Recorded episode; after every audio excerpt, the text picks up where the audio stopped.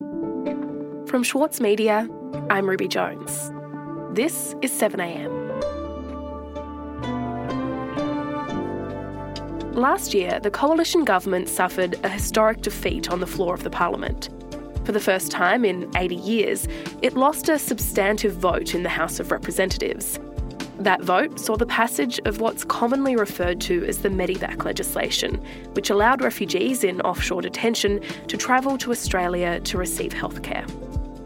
Some of those refugees are still here, and they say they're being punished because of politics. Today, Chief Political Correspondent for the Saturday paper, Karen Middleton, on what happens when a government is forced to implement a law it opposed.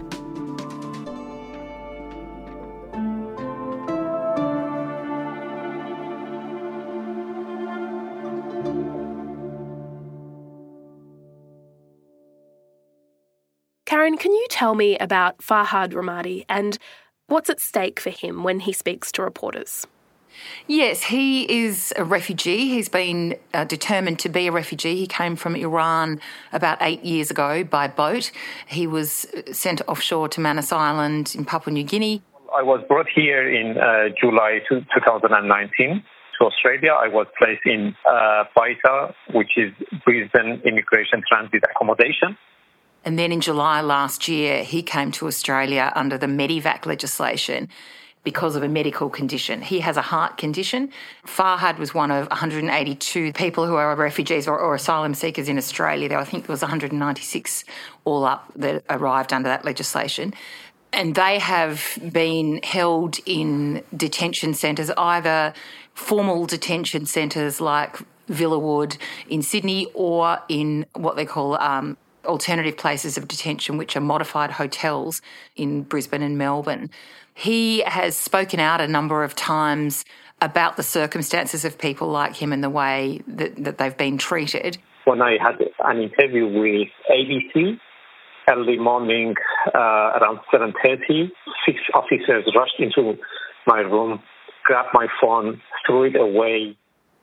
When he's done that, he's been moved from detention centre to detention centre. So they put me on my face, handcuffed me at the back, four officers, one on, uh, what, one at my right, uh, one at left, one at back, the one in front of me, facing me, grabbing my head, put it against his chest, so I couldn't see anything. In that condition, he believes that it's a form of punishment for speaking out. In my case, 100% sure uh, these are movements and punishments happens to me because because of me being outspoken and trying to make awareness. And the government denies this, but he points to a number of occasions and he says he's worried that it will happen to him again, but he's not going to stop speaking out. So Farhad says he's being punished for speaking out about the way that he's being treated. And as you said, he is part of a group of refugees who were brought to Australia under Medevac legislation. Can you take me back to when that law was established and remind me of the purpose of it? Yes, the law was designed to make it easier for people in offshore detention to be brought to Australia for medical attention.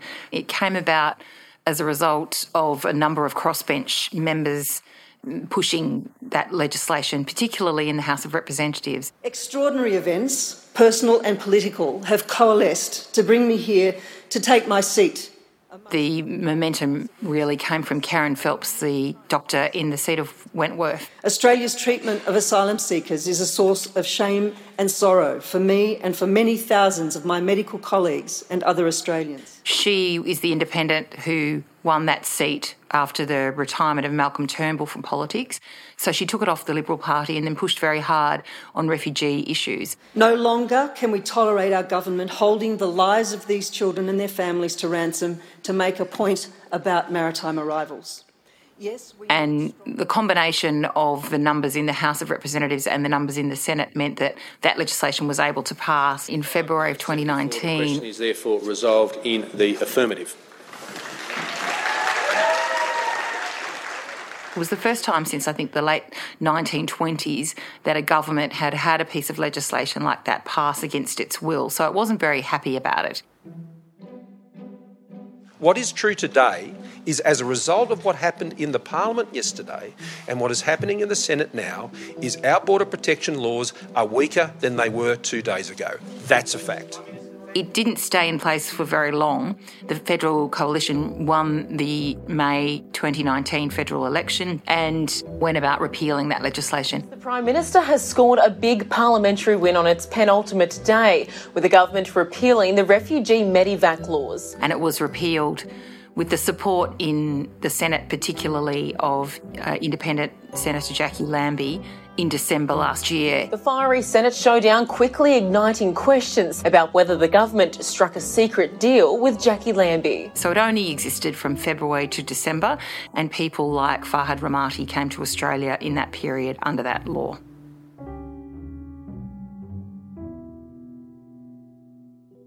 So the government was able to repeal the legislation with the support of, of Jacqui Lambie. And at the time, she spoke a lot about a deal that she had made. She said she'd gotten something in return, but she wouldn't say what, I think because of, of national security. So can you tell me about that and what we, we know about that now?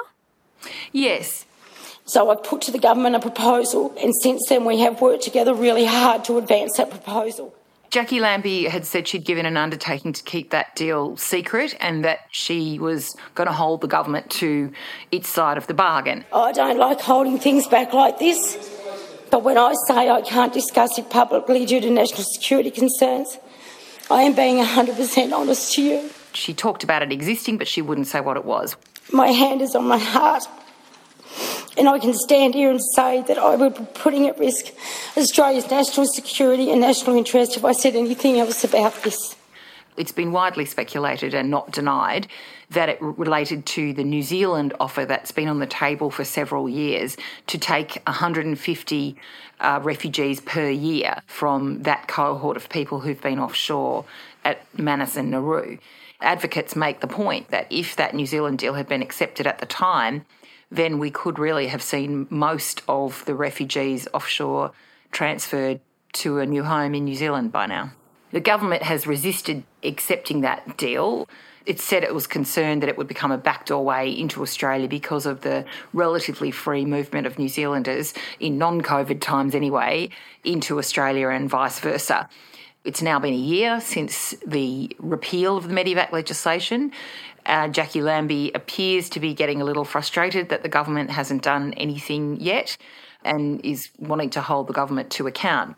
Right, and so has she been doing that, holding the government to account over this deal that she seems to have made? Well, it's interesting. She's being very careful about this and she still won't speak publicly. But there was a group of advocates who came to Canberra in October and again very recently to press the case for the New Zealand deal. So we're here with Sonny Bill Williams at Parliament House in Canberra this morning for the Game Over campaign, calling on Scott Morrison to accept the New Zealand offer, to sign that deal. They were led by sports celebrities, if you like, broadcaster Craig Foster and footballer Sonny Bill Williams and Graham Thom from Amnesty International. And they did the rounds of a number of MPs and senators in October. There's a solution. New Zealand want to take him. Uh, we just need the people in power to say yes and let him go. Interestingly, though, they came back last week in the second last sitting week of the year, and among those others, they met with Jacqui Lambie, and they made a big deal of that on social media. So we're also talking to all these MPs about a, a long-term solution for those people. We want to see them out. You know, they've been all these guys have been suffering for eight years now. It's just too long. They posted photographs of meeting with her, uh, and she was also unafraid to say she met with them to talk about particularly the New Zealand deal. So you could interpret that as making a public statement that uh, she is still concerned about it and that she still believes that, that it's important that that deal be accepted eventually. And so, certainly in the advocacy community and among some of her colleagues, it's being seen as a bit of a message to the government that they re- really need to get on with it. We'll be back in a moment.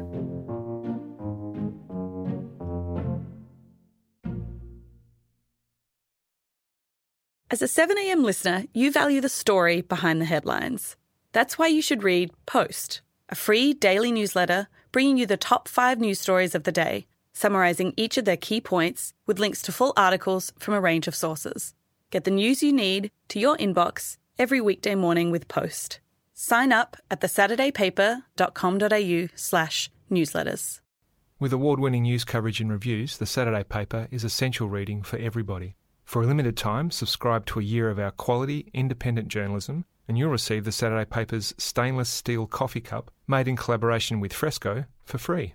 Subscribe from just $2.10 a week. Simply visit thesaturdaypaper.com.au forward slash offer. The Saturday Paper. No hot takes.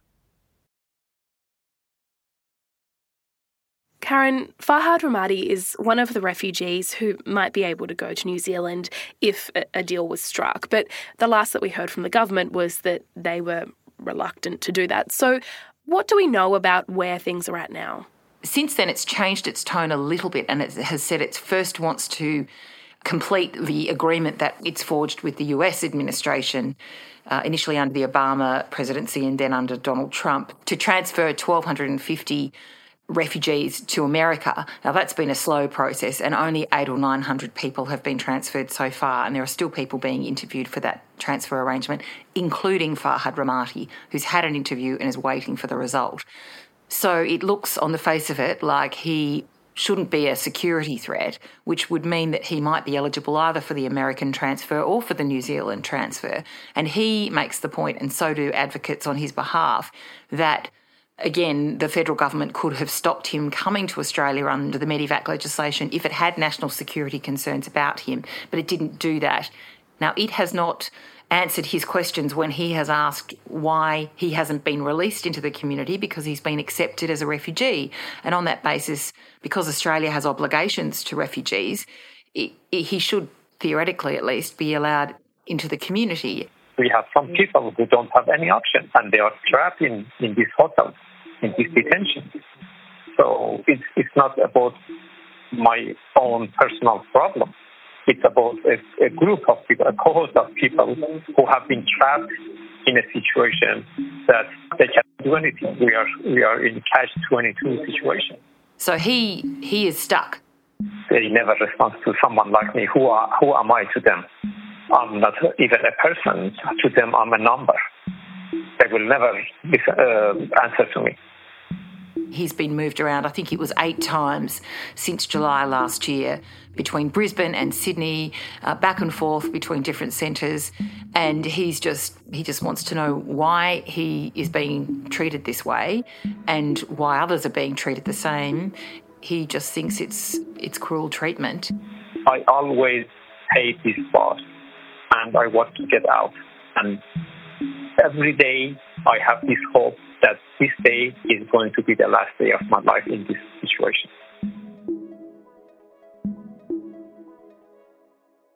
Does Farhad have any sense of why he and others in a similar situation as him are being treated like this? Well, he thinks it's because they came here under the Medevac legislation and that the government has a particular set against the people who came under that legislation because it never wanted the law in the first place and it was imposed upon it. And as soon as it was able to, it, it had that law repealed. They are punishing us because we were brought here based on Medevac, which Medevac wasn't something that the government wanted. They just uh, punishing us because because of that. So Farhad Rahmati believes that it's punishment, effectively. And he says he thinks he's had extra because he's been willing to speak publicly about it. So I'm saying this is a standoff between, you know, parties.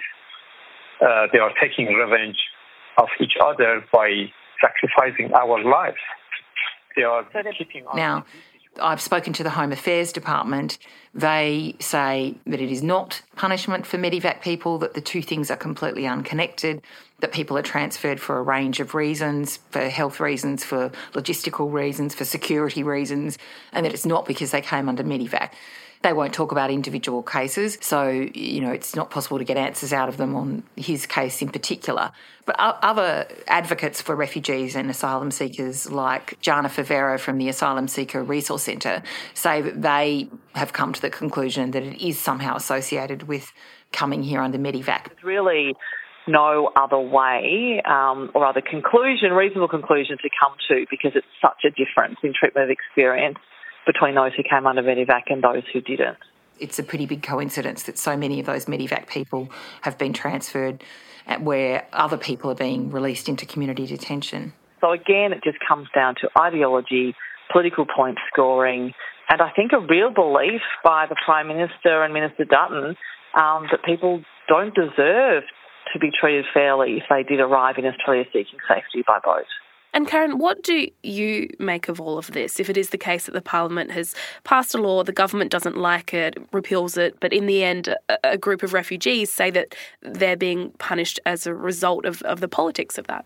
If it's true, it would be incredibly spiteful, and I don't know what the point of it would be, other than to cause harm and hardship to people already in a difficult situation. Now, I have no way of determining who is right in this in this circumstance, whether the advocates and Farhad Rahmati's suspicions are correct or whether the government is correct, because we just don't have transparency on the reasons these decisions are made. But what we can say is a number of people are being transferred without warning uh, in, in forceful circumstances between these centres at strange times of the day and night. Uh, some people are being transferred from centres in eastern part of Australia across to the Yongah Hill Detention Centre in Western Australia, and that's being used as a staging point to send people to Christmas Island. So the government is moving people around for a range of reasons, but but it does seem that the Medevac people are being moved particularly frequently, and it's really difficult to know it, why that is. Uh, and that's what these advocates say they think is, is the reason. The only reason that I I keep myself sane is I know out there there is something waiting for me and hope is alive for me. I know one day I will be free and I will be in charge of my life and I can make it.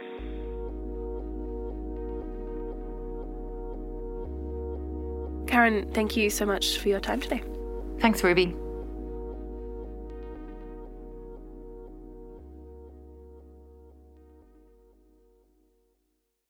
From the Saturday paper comes The Food, a free weekly newsletter featuring curated recipes from some of the country's leading chefs, including Andrew McConnell, O Tama Carey, David Moyle, and Karen Martini.